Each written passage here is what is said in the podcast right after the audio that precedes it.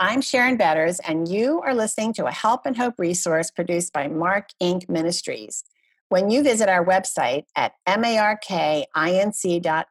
you're going to find many more free resources just like this one, each one designed to encourage listeners in their own life journeys.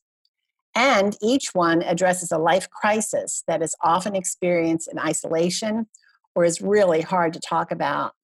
Each resource also equips those who want to better understand their hurting loved one and how to help.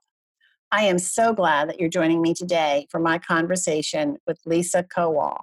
Lisa and I share a medical diagnosis that turned our lives upside down, but also transformed our thinking in a way that has helped us view life through a different grid. Over 30 years ago, I heard the diagnosis of breast cancer. And less than a year ago, Lisa was given a similar diagnosis. In our conversation, Lisa is going to share her journey as a means of offering help and hope to others who are struggling to find a way forward after hearing such shocking news. Lisa, welcome and thank you. Thank you so much for letting me share my story. I work full time as an engineering designer for a power company where I handle all their engineering drawings in an electronic database. I'm happily married with four daughters and I come from a loving childhood home, and I'm the youngest of four. We're a church going family, but something was missing. In my mid 20s, I developed a personal relationship with Jesus Christ. I'm grateful to have had the comfort of his love through many hardships I've had in my life, like the death of my mother when I was eight months pregnant with my youngest child, and then most recently with the sudden death of my second oldest brother. Two major heartaches that I could not handle alone without the help of our Lord. In fact, I'm still grieving my brother who's been gone about a month. It's not my year, that's for sure. Mm, it's been a rough one, that's for sure. Well, I know that your life has been very full and active. And of course, having the experience of the trauma of your diagnosis and then the death of your brother has um, been quite I, I don't even know how to uh, express it, but anyone listening would know that's a lot for anybody to handle. And for sure, I know that breast cancer was not on your radar screen. So, how did you know that you had breast cancer? I get my mammograms every 12 months, like clockwork. And I also go to my OBGYN the same time every year. And I usually get my mammogram first and then go to the doctor. Mm. But that year, I did it in reverse. It's a good thing, though. My doctor discovered a swollen lymph node in my left armpit she had asked me if I'd been sick, and I don't usually get sick. And so I said no. And she told me that I needed to get my mammogram ASAP with a special concentration on my lymph nodes where they were going to look more closely. If I had done my mammogram first, they may not have concentrated on those areas as closely. So, my advice to all women out there is please get your mammograms like clockwork. Mm-hmm. I, I did, and they still discovered my cancer. Mm-hmm. If I had waited, it could have been worse because my breast cancer was aggressive. I remember uh, myself, I went for my OBGYN checkup and I uh, had a tender spot in, in my breast, and the doctor said, I don't think it's anything, but I think we want you to get a mammogram. And the mammogram showed that there was a tumor, rather large tumor, that was encased in a milk duct. So mm. it was like like a cyst that had that that terrible invasive disease, and uh, so I too really want an aggressive doctor, and I want to tell women get a mammogram, keep up with your mammograms because yeah. they they have saved a lot of lives, and I guess we're two of them. That technology has helped us. What what was going through your mind when you re- received your diagnosis? My first thought when they told me I had breast cancer was, I don't want to lose my hair. I, I, I feel your pain. I felt the same way.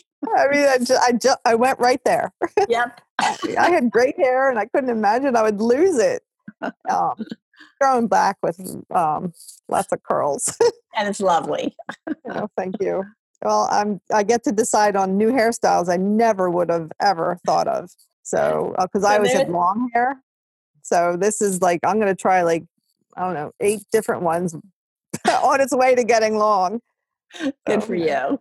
that, that's yeah. kind of exciting though to look through catalogs and you know Google like pixie haircuts and stuff. Well, I like you. One of my first thoughts when I realized I was going to have to have chemo was I'm going to lose my hair. And the second thing was, say, back then, 30 years ago, it was a given. If you had chemo, you were going to be really sick and you were going to throw up a lot. And that was my thought too, is I, I hated being sick to my stomach, like anybody. But yeah. I, I felt as though I was being given a sentence that every time I had chemo, I was going to be so sick. And that's that was where my first thought went. It was something because I I didn't think, oh, I'm going to die. That wasn't my first thought.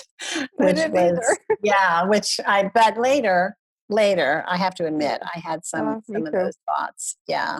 What have been some of your biggest struggles during uh, your Uh, since your diagnosis and during your treatment? Some of my biggest struggles and were when I went through my lumpectomy.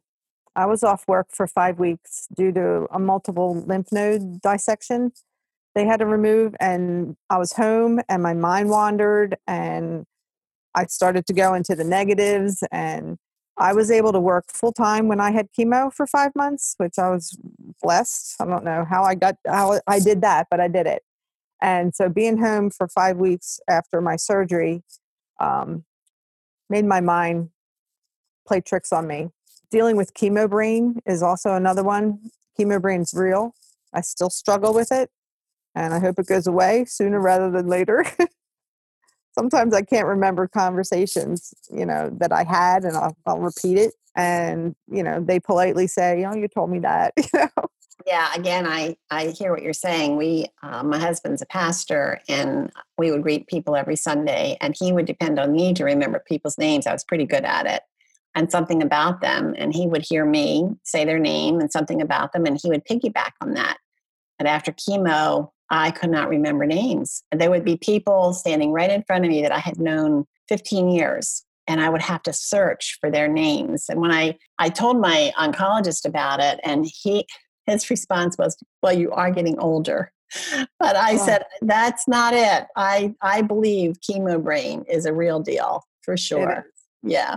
So when you you said that you were uh, at home for five weeks, and you, it sounds like what you're saying is that your thoughts, you had a harder time controlling your thoughts and staying focused on truth. So you would go down those trails of of of fear or uh, what? Fear. that's you had mentioned that you know you didn't think that you were going to die when you were first told your diagnosis. I didn't either but that's when i did think i was like what just happened to me? Like oh my gosh i have breast cancer. What does this mean? Am i going to die am i going to beat this? But i just tried to maintain my positive attitude and overcome that and prayed a lot and i got through it and it was not going to beat me that's that i love you saying that because i wrote an article saying that um, i'm a victor not a victim of breast cancer. I was not right. going to let cancer be the boss in my life. And you know lisa one thing and i think it's changed a lot since um, since i had cancer breast cancer. When my friends would call to console me they could not say the word cancer because back then cancer I mean, it was a death sentence. When you would hear someone had had cancer, they were probably going to die. At least that yeah. was the perception we had. And breast cancer was a very private disease. You know, it, it was something you just didn't talk about. But when I realized the power that cancer, the word had, I started saying it over and over and over again. As soon as someone would talk to me, I would say, Yes, I have cancer. And saying the word seemed to take the sting out of it it took the power away um, and uh, somehow it was saying it's not as big as as it thinks it is.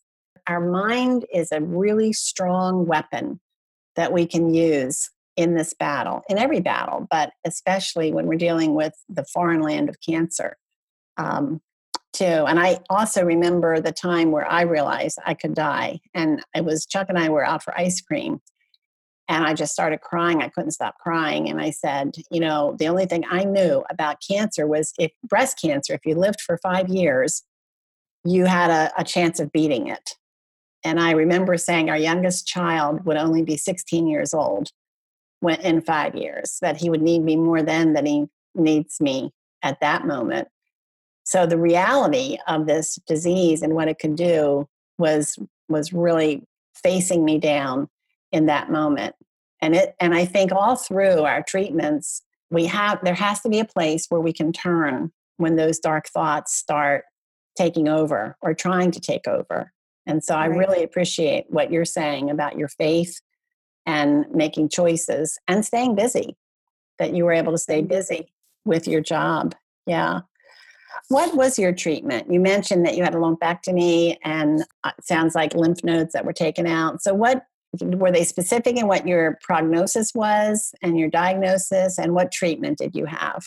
Yes, I had triple negative breast cancer. It's one of the more difficult breast cancers to treat, and it's aggressive. Mm. And I suppose they caught it early, but my my course of treatment was chemo. I had chemo for five months. Then I had the lumpectomy, and then I had radiation. And um, every person's different. Every breast cancer is different.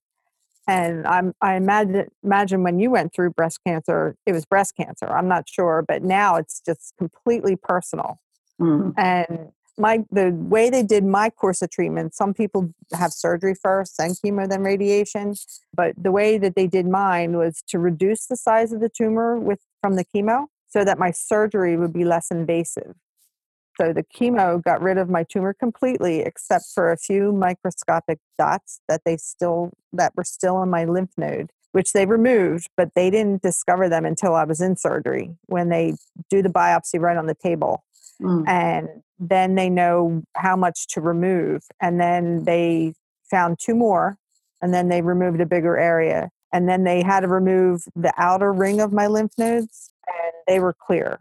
So mm. it didn't spread anywhere in my body. And then I had the radiation after that to kill any microscopic cells remaining.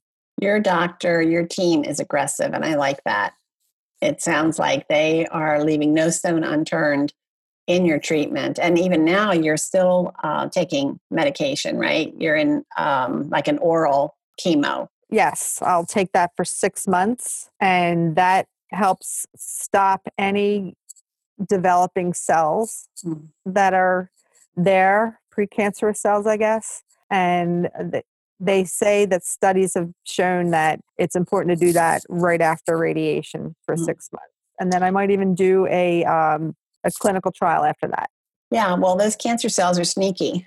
They hide. So it sounds like the, it sounds like they have pulled out all the weapons they have to get after the cancer cells uh, in your body, and that's always good. Thirty years ago, thirty actually it's thirty plus years ago, there wasn't that much out there on breast cancer or how to fight the the uh, battle except for chemo and I really had to beat the bushes to find people who, women who were willing to talk about it, to find resources. I remember one article I read said that when a cancer patient renews their magazine subscription, you know, they have hope because they think they're going to be, they're going to still be here. I mean, that's how really archaic the help was back then. But today, there's so much attention being given to breast cancer and so many resources. What what are some of the resources that you would recommend to women who are facing this diagnosis and this challenge?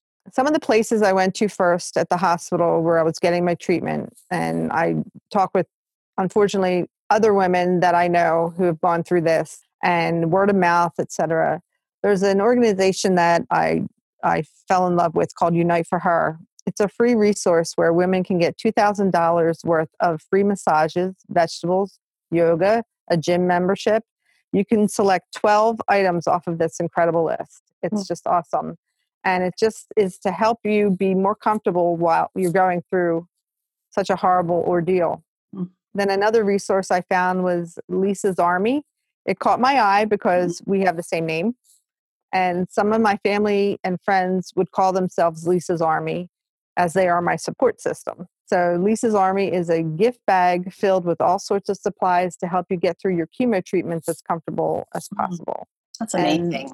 And, it's amazing. Wonderful. Wonderful. Another one is Cleaning for a Reason, which sends someone to your home two times during your chemo treatments to clean mm. your house. Another one was Mary's Place. It's an organization that's located down the shore in central Jersey from women wanting to be pampered for a weekend, just, you know, on all different levels of areas that you select on what you would like to be pampered with.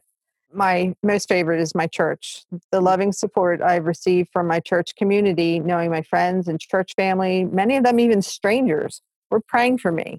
And for me, prayer is huge. A lot of people ask, like, what can I do for you?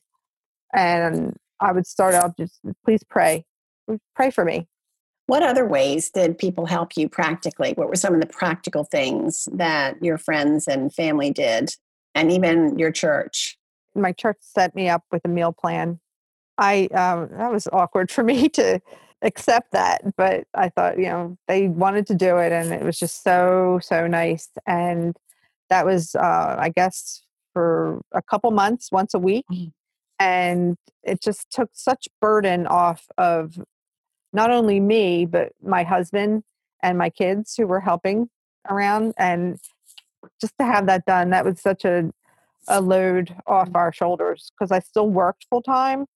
And just to come home and have one less thing to do was a nice gift. Yeah. Oh, I can imagine because you really don't feel like c- cooking after no. working, and especially not when you're in chemo. That is no. that's Lisa, you've mentioned uh, your church, you've mentioned your faith, you've mentioned prayer. How has your faith sustained you through this journey? And, and frankly, not just the cancer, but uh, as you mentioned, the death of your mother when you were a young woman, the death of your brother, the sudden death of your brother recently. How is faith specifically your support? Well, I feel that if I didn't have my faith, I don't know where I would be.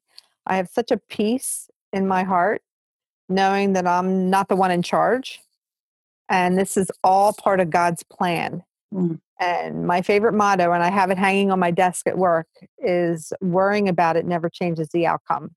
Mm. That, that quote is taken from Matthew 6 27 or Luke 12 25, but you can't change it. So why worry? I mean, we're human and we still worry, but I I I like having that reminder that this is part of his plan. I heard Paul Miller actually it's in his book. He talks about prayer, his book on prayer and he said that prayer moves us from worry to watching. So instead of worrying and thinking we're going to change things, when we're praying, we start watching for the Lord to work. We start watching for things to happen that we may not have noticed because we're worrying so much. So That's true. Yeah, and and I think also of that scripture that promises God's going to give us treasures in the darkness, which really carried me through breast cancer and also the death of our son, where I saw that he was sending treasures to help turn my heart toward him and to help me yeah. focus on him rather than the deep loss that I felt and, and the fear that I felt and the grief that I felt. And so, uh, so what are some of the practical things, or are there any particular things that you did to keep your mind fixed on trusting the Lord through this time? Well, I rallied around my church community, my family, and friends. And the days I was weak, they were there to pick me up mm. because I can't always be positive and happy and have the a great attitude. I try and I think I do a really good job of that, but there are days where I, I'm human and I don't. And but I've never doubted God's love, not once. And I never questioned why me and why not me. I'm no better or different than anyone else. Cancer does, certainly does not discriminate. Mm-hmm. And I have looked at this as God as God handpicked me to have this disease. Mm-hmm. So I mm-hmm. accepted it and plunge forward with a positive attitude. As I'm going through the healing process from all my treatments, I'm beginning to pay it forward. That's a promise I made to myself when I was first diagnosed, and everyone just rallied around me, wanting to offer help, wanting to do this, wanting to do that. Very humble that way. It was very hard for me to accept help because I feel like I was always the one that had to help them or be like help them, I guess. And I want to pay it forward. Well, I think what you're doing right now is exactly that. You know, I think when when we talked about you sharing your story uh, in this conversation, that's what you said to me was, if I can help somebody else, uh, even a little bit, I want to be able to do that. And so this platform is part of you keeping that promise because you're you're letting people into a very private part of your life and yet you're doing it with the goal of saying hey girlfriend you're not alone out there.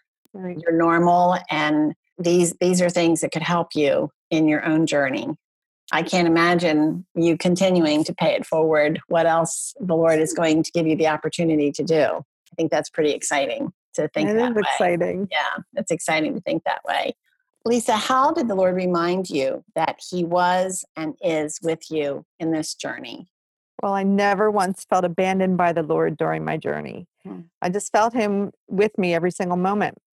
I listen to Christian music a lot, in fact, all the time. And there are so many Christian songs out there that I feel touched me so personally through this. And some of them come on the radio at just the right time. Mm-hmm. I call that a Jesus moment. Mm-hmm. One song by my favorite band, MercyMe, has a song, uh, a song called "Even If." God is able to change your heartache in a second, but if he if He chooses not to, my hope is still with the Lord, and you can still have peace in your heart, even though you're going through something so devastating. Another favorite song of mine is by Casting Crowns called "Just Be Held." We can't always handle everything, and sometimes we just need to be held by the Lord and one of my favorite quotes in that song is Your world's not falling apart, it's falling into place. Mm. And as I mentioned before, it's part of God's plan. This is all part of God's plan. We may not like it, we may not understand it, but we have to trust in it. One of the high points for you recently was that you rang the radiation bell. That had to be an incredible moment of celebration. But for those who don't know what that means, why don't you tell us what it means what was it like and what does the future hold for you as far as your treatment goes well the meaning behind ringing the bell means that you have completed all three of your treatments and that you were a strong and brave warrior it was a huge emotional undertaking to have completed your treatments and when you think you'll never get there and you're finally there because when i was first diagnosed last december and they said you have five months of chemo to go through I couldn't even imagine five months from now. Like, I'm going to be going through this for five months, but as you're going through the journey, it's so slow. But that's been 11 months now. One thing about having three treatments, such as chemo, surgery, and radiation, in any given order, one alone cannot cure you. All three together cured me. Mm. So that's what they told me from the get go that I'd be going through. And so to be finally finished and ring that radiation bell, that was a huge deal. Did your family I celebrate somehow? I, I, celebrated every step of the way when I was yeah. done chemo, when I was done my surgery, just any milestone. Mm-hmm. And I have lots of countdowns. I have a new countdown with this chemo pill. And yes, I will celebrate after that. Lisa, I know that cancer changed the way I view life. And I'm wondering, how has it changed your perspective of everyday life? When you get that diagnosis of cancer, it hits you like a ton of bricks and it, it takes a long time to process it. And everybody, I'm sure, processes it differently. And the length of time you process it is differently for everybody. But how it changed my life, it was amazing and I'm not going to say you need cancer for it to change your life, but I am embrace the opportunity to live life to its fullest. And I look, well, I, I still think of myself as a healthy person because I was before this. And this is just a little setback. But I thought while I'm still young and healthy, I'm going to go do things and I'm not going to sit back and and wait and think, oh, I'll get to that next year. And it, you know, my favorite place to be is at the beach or around water. Water is so soothing to me. And anytime my husband and I have an opportunity, we grab that opportunity, even if it's just an hour away, even if it's 15 minutes away to have dinner on water.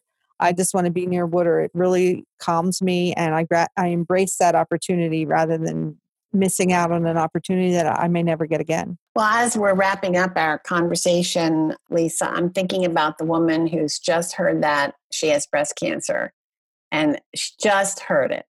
doesn't know where to turn. She's still in shock, trying to process. What would you say to her is the most important step for her to take? A practical step, a spiritual step? Just what, what would you say is the most practical thing she can do right off the bat? When I first was told I had breast cancer and I started to share it with my family and friends, one of my friends who had breast cancer two years prior to me, she texted me, Do not be afraid. And I thought, I'm terrified. Mm-hmm. How could I not be afraid? But until I got a plan in place, you kind of don't know what is going to happen to you, what they're going to do, what this all means. And once the plan was in place, it was like a calm came over me. And then I I realized that my attitude is everything. So I made sure it was positive because I really believe having a positive attitude is huge. And I did a lot of walking. I walked everywhere. I walk, you know, even if you are unable to walk far, walk around your kitchen, walk walk out to get the mail, walk up the street, around the block. Just whatever you do, get up and move. And I walked a lot through my chemo and I think that helped me keep up my strength. And I think the stronger you are, the better you are emotionally and physically.